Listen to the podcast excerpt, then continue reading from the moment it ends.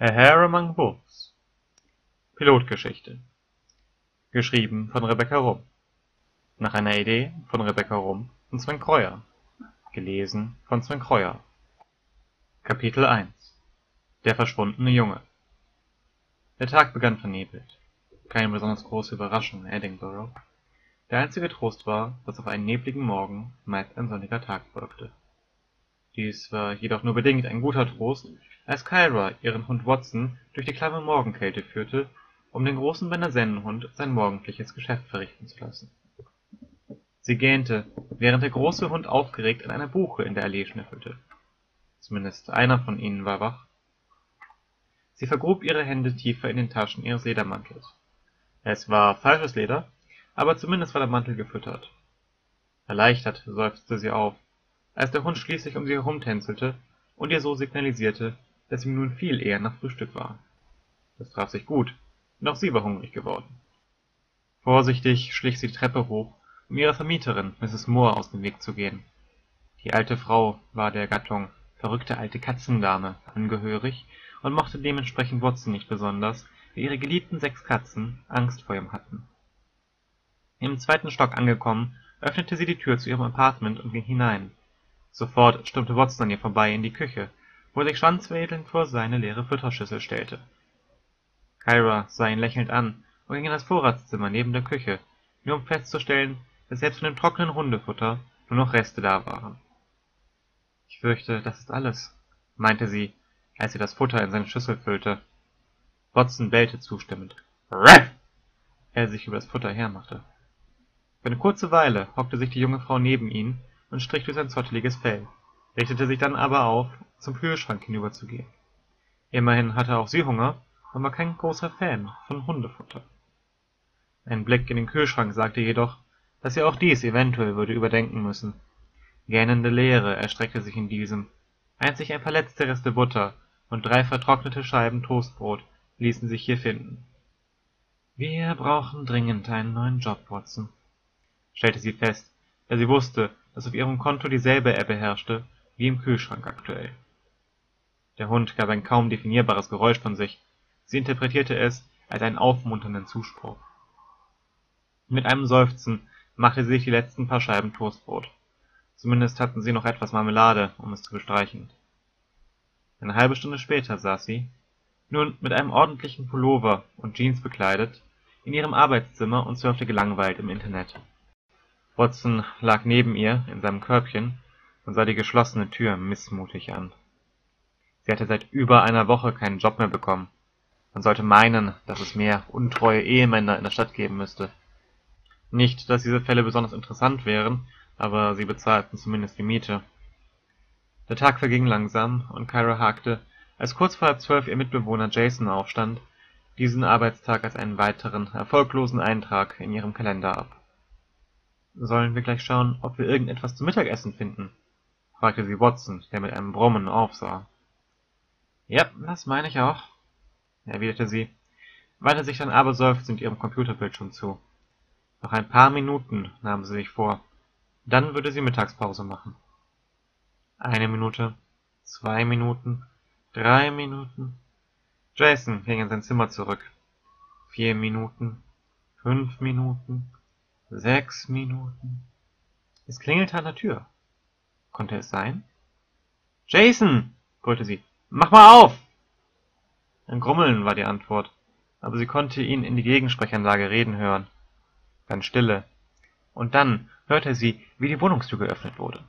Ein kurzes Gespräch, und dann näherten sich Schritte. Jason öffnete die Tür.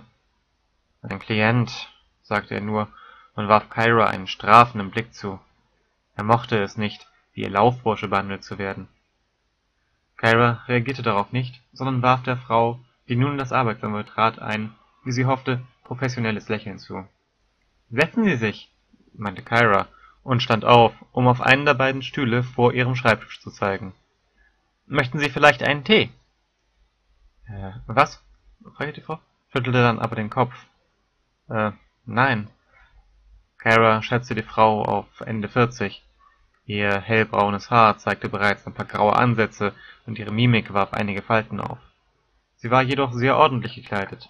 Nicht unbedingt im Sinne von großem Wohlstand, jedoch deutete ihre Kleidung zumindest auf ein durchaus vertretbares Familieneinkommen hin. Ihre Bewegungen wirkten jedoch fahrig, so als wäre sie gedanklich nicht ganz da. Etwas belastete sie. Vielleicht nicht unbedingt überraschend, da dies für die meisten Leute galt, die zu ihr, einer Privatdetektivin, kamen. Ihre Augen waren verweint.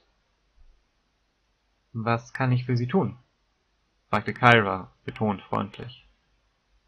Die Frau reagierte nicht sofort, dann aber sah sie sie an. »Sie sind Privatdetektivin, oder?« Nur mit Mühe konnte Kyra sich davon abhalten, eine spitze Bemerkung zurückzugeben. »Bleib professionell«, ermahnte sie sich selbst. Natürlich wusste sie, dass ein Arbeitszimmer in einer normalen Wohnung nicht sehr professionell wirkte. Sie wusste auch, dass sie nicht unbedingt immer den Eindruck einer Detektive erweckte. Aber was konnte sie schon dafür, dass ihre leicht welligen Haare einfach nicht im Zopf bleiben wollten? Und sie erwartete eigentlich schon von ihren Kunden, dass sie über das eigentlich ohnehin recht unauffällige Nasenpiercing hinwegsehen könnten. Gut, sie hatte auch keine große Lust, es jeden Tag rauszunehmen, aber es hatte nun wirklich nichts mit ihrer Arbeit zu tun. Und sie konnte sich nun einmal keine richtige Kanzlei leisten. Sherlock Holmes hatte seine Klienten auch in der eigenen Wohnung empfangen. Im Wohnzimmer sogar. Er hatte nicht mal ein eigenes Arbeitszimmer gehabt und in den Büchern hatte es nie jemanden gestört. Ja, ich bin Privatdetektivin, sagte sie mit Mühe gefasst und bemühte sich weiterhin um ein hoffentlich verständnisvolles Lächeln. Was kann ich für Sie tun? Äh, also, die Frau zögerte etwas. Also, mein Name ist McConnery. Emily McConnery. Und ähm, Sie suchen auch nach vermissten Personen. Das war zugegebenermaßen eine seltenere Anfrage, meistens bezogen auf ehemalige Freunde oder Liebhaber, die aus irgendwelchen Gründen gesucht wurden. Kyra hatte sich inzwischen eine vorgefertigte Antwort darauf zurechtgelegt. Natürlich helfe ich auch beim Finden von Personen, die sie aus den Augen verloren haben. Ich mache allerdings darauf aufmerksam, dass ein tatsächlicher Vermisstenfall bei der Polizei gemeldet werden müsste. Manchmal hasste sie es, ehrlich zu sein, aber so dringend brauchte sie den Job dann auch nicht. Mein Mann ist bei der Polizei, sagte die Frau schnell. Es ist nur, wir wissen nicht, es, nun, wir haben gelesen, wie viel schwerer es nach ein paar Stunden wird und... Kyra sah sie an. Sie konnte sich schon zusammenreimen, was los war. Immerhin war es im Kontext nicht schwer zu verstehen. Ihr Kind? Die Frau nickte. Mein Sohn, Cole. Er ist neun. Ihre Stimme zitterte. Er, er ist gestern nicht nach Hause gekommen. Zumindest glauben wir das. Er, ach, ich fühle mich so schlecht. Wir, wir haben es nicht bemerkt. Und jetzt, vielleicht... Mit einem Seufzen sah Kyra sie an. Sie wollen, dass ich der Polizei helfe, nach ihrem Sohn zu suchen? Ja, erwiderte die Frau. Bitte! Für einen Moment zögerte Kyra. Nach Kindern suchen war normalerweise nichts, was sie tat, aber am Ende konnte sie es wahrscheinlich genauso gut wie jeder andere Privatdetektiv. Und sie konnte das Geld aktuell wirklich gebrauchen. Natürlich. Sie griff in die Schublade ihres Schreibtisches und zog einen Vertrag heraus. Miss McConnery? Ich weiß, dass das Ganze furchtbar für Sie sein muss. Ich muss Sie trotzdem bitten, erst meinen Vertrag zu unterschreiben, ehe Sie mir vertrauliche Informationen erzählen. Äh, ja, natürlich, sagte die Frau und nahm das Papier zusammen mit einem der Stifte, Kyra ihr bereitgelegt hatte, entgegen. Ich würde Sie bitten, die Bedingungen genau durchzulesen, bevor Sie ihnen zustimmen, ja? erklärte Kyra. Ich nehme 30 Pfund pro Stunde, einen Nachtzuschlag von 5 Pfund pro Stunde. Ich weiß, Sie wollen aktuell nicht über Geld reden, aber ich muss Sie über meine Preise informieren, und ich möchte dabei Ihre Situation nicht ausnutzen. Natürlich, mit zittrigen Händen nahm Miss McConnery die Unterlagen entgegen und begann sie zu lesen. Es vergingen einige Minuten, und einige Rückfragen später war der Vertrag dann unterschrieben. Kyra mochte diesen Teil nie, aber nachdem sie ein, zwei, nun vielleicht auch ein wenig häufiger nachgiebig gewesen war und am Ende nur einen Teil ihres Gehalts, wenn überhaupt irgendetwas, bekommen hatte, war sie vorsichtig geworden. Immerhin musste sie am Ende des Monats auch ihre eigene Miete noch bezahlen. Können Sie versuchen, mir noch einmal in Ruhe zu erklären, was genau passiert ist? bat Kyra schließlich. Mittlerweile hatte die Frau wieder Tränen in den Augen. Wohl kein Wunder. N natürlich. Mein Mann und ich. Mein Mann hat gerade Dienstzeitausgleich und ist daheim und wir waren gestern in Glasgow und ja, wir sind gestern erst spät nach Hause gekommen und oh Gott, wir wollten ihn nicht wecken und als ich heute Morgen in sein Zimmer gekommen bin, war er nicht da. Okay, Carrie nickte. Hatte er einen Babysitter oder sowas? Ja, normalerweise schon. Aber Clara, also die Babysitterin war krank und Cole meinte, es wäre schon okay. Er wollte nach der Schule direkt nach Hause kommen und ich meine, er ist doch schon vorher alleine nach Hause gekommen und alleine zu Hause geblieben. Deswegen dachten wir, es wäre schon in Ordnung. Sie schluchzte. Es war deutlich, dass sie sich Vorwürfe machte. Aber angesichts der Umstände war dies wohl keine große Überraschung. Dummerweise nur war Kyra nicht gut in diesen Sachen. Sie wusste nicht, was sie sagen sollte, um die Frau zu beruhigen. Immerhin war sie selbst kein Psychologe. Ähm. Sie räusperte sich. äh, wann haben Sie genau gemerkt, dass äh, Cole nicht da war? Heute Morgen. Kurz nach sieben. Wie gesagt, ich wollte ihn wecken. Und sein Zimmer war leer. Erzählte die Frau. Ich hab bei Jamie angerufen, einem seiner Freunde, und hab gefragt, ob er da geschlafen hat. Dann war Billy. Aber er war nirgendwo. Sie schluchzte. Kyra öffnete kurz eine ihrer Schubladen und fand, was sie suchte. Eine Packung Taschentücher. Hier, meinte sie und wartete, dass die Frau sich die Nase geputzt hatte. Sie haben wohl auch in der Schule angerufen. Natürlich, erwiderte Miss McConaughey. Niemand weiß, wo er ist. Er war gestern mit den anderen Kindern auf dem Spielplatz, aber er ist danach nirgendwo hingegangen. Also zumindest seine Sachen nicht zu Hause. Seine Schulsachen. Gar nichts. Erneut schneuzte sich die Nase. Kara nickte, um zu zeigen, dass sie verstanden hatte. In Ordnung, Miss McConaughey. Ich werde mich darum kümmern, wenngleich ich natürlich für nichts garantieren kann. Die Frau nickte. Ich verstehe. Etwa eine halbe Stunde später fuhr Kyra in ihrem hellblauen MGB vor einem Reihenhaus im Nordosten von Edinburgh vor. Während Watson auf ihrem Rücksitz saß und den Kopf auf ihre Rückenlehne gelegt hatte, saß Mix McConaughey auf dem Beifahrersitz. Im Moment weinte sie nicht mehr, wofür Kyra sehr dankbar war. Worüber sich allerdings weniger Gedanken machen wollte, war, ob dies eventuell mit mangelndem Vertrauen in ihre Fahrkünste zu tun haben könnte. Sie parkte den Wagen vor der offenen Garage, in der bereits ein Kombi stand. Als der Wagen endlich zum Stehen kam, versuchte Miss McConaughey die Beifahrertür zu öffnen, die wie zuvor schon klemmte.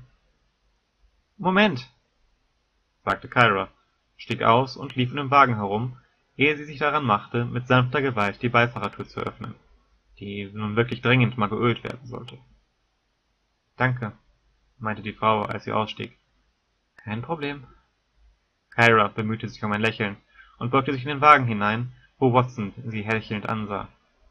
Sei ein braver Hund und bleib hier. Ich bin kurz mit der netten Dame im Haus, ja? Watson bellte. Reh! Sie nahm an, dass dies Ja heißen sollte. Also folgte sie Miss McConaughey in das Haus das eines jener schmal geschnittenen Reihenhäuser, wie sie in den 70er Jahren en masse gebaut worden waren, war.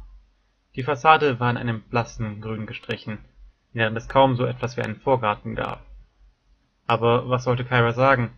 Immerhin hatte sie überhaupt keinen Garten, während ihr Haus auch halb zwischen zwei anderen, ähnlich alten Häusern eingeklemmt war.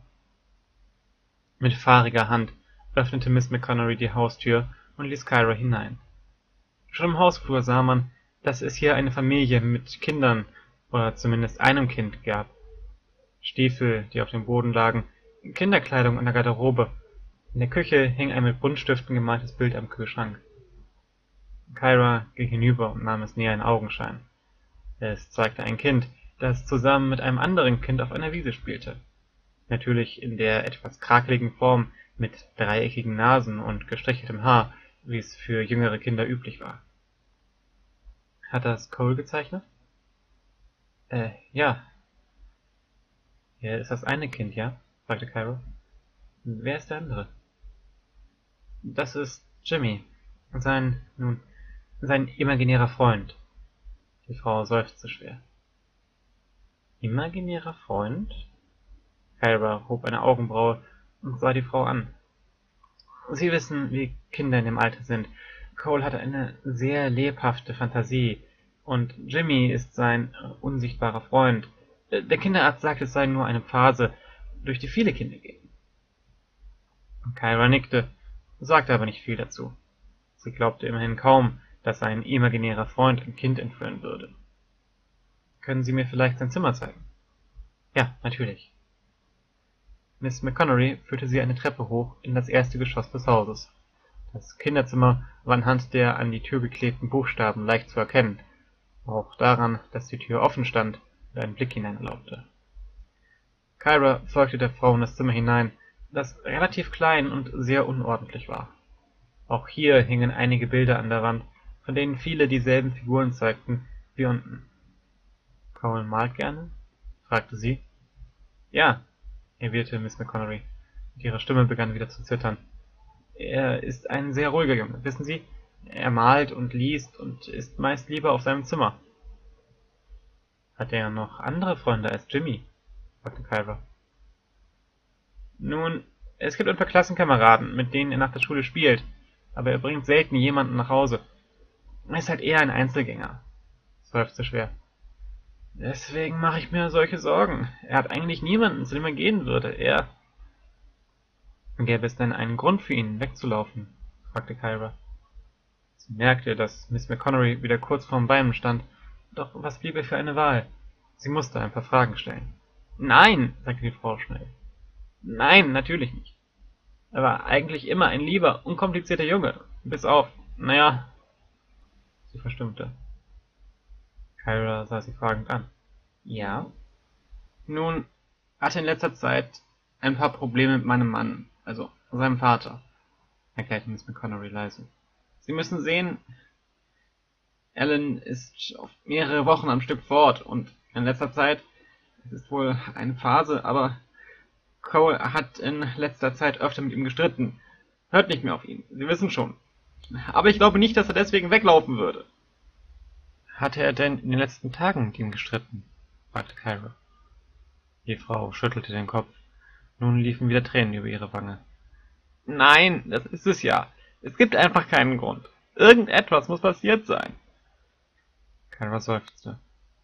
Ich werde schauen, was ich tun kann. Ich möchte Sie allerdings vorher um zwei Dinge bitten. Erstens brauche ich ein getragenes Kleidungsstück von Cole. Watson ist vielleicht kein Polizeihund, aber er hat eine gute Spürnase genug, als dass es einen Versuch wert wäre. Zweitens würde ich Sie bitten, bei der Schule anzurufen. Ich würde gern mit ein paar seiner Mitschüler sprechen. Zwanzig Minuten später fuhr Kyra vor einer der örtlichen Grundschulen vor. Sie wirkte wie jede andere Schule auch, alles andere als einladend. Zumindest war es keine Highschool. Nun, zum Glück musste sie ja auch nicht zum Unterricht. Na, was meinst du, Watson? Magst du mitkommen? fragte sie, als sie den Wagen anhielt. Ihr war klar, dass ein Hund im Inneren der Schule nicht gern gesehen sein würde, doch zum einen wollte sie Watson nicht schon wieder im Wagen lassen, zum anderen war er vielleicht genau das Richtige, um ein paar Kinder davon zu überzeugen, dass sie ihnen nichts Böses wollte. Watson gab ein unterdrücktes Bellen von sich. Ein Ja, beschloss Kyra und klappte nach dem Aussteigen den Fahrersitz nach vorn, um auch Watson aus der Tür zu lassen, da der Wagen keine Hintertüren hatte. Mit dem Schwanz wedelnd trottete der Hund neben ihr her, während Kyra sich nun auf den Weg in das dunkle Backsteingebäude hineinmachte. Laut ihrer Uhr war es kurz nach eins, womit sie genau in der Mittagspause ankommen sollte. Es brauchte einige Minuten, bis sie das Lehrerzimmer gefunden hatte, doch schließlich klopfte sie an die Holztür, neben der ein Schild mit der entsprechenden Aufschrift hing. Ein älterer Mann mit grauem Bart und Halbglatze öffnete die Tür und sah sie sehr misstrauisch an. Ja? Guten Tag, sagte Kyra rasch. Mein Name ist Kyra Hare. Ich bin Privatdetektivin und Miss McConaughey hat mich arrangiert, bei der Suche nach Cole McConaughey zu helfen. Ich bin auf der Suche nach seiner Klassenlehrerin, Miss Coulter. Sie müsste informiert sein, dass ich komme.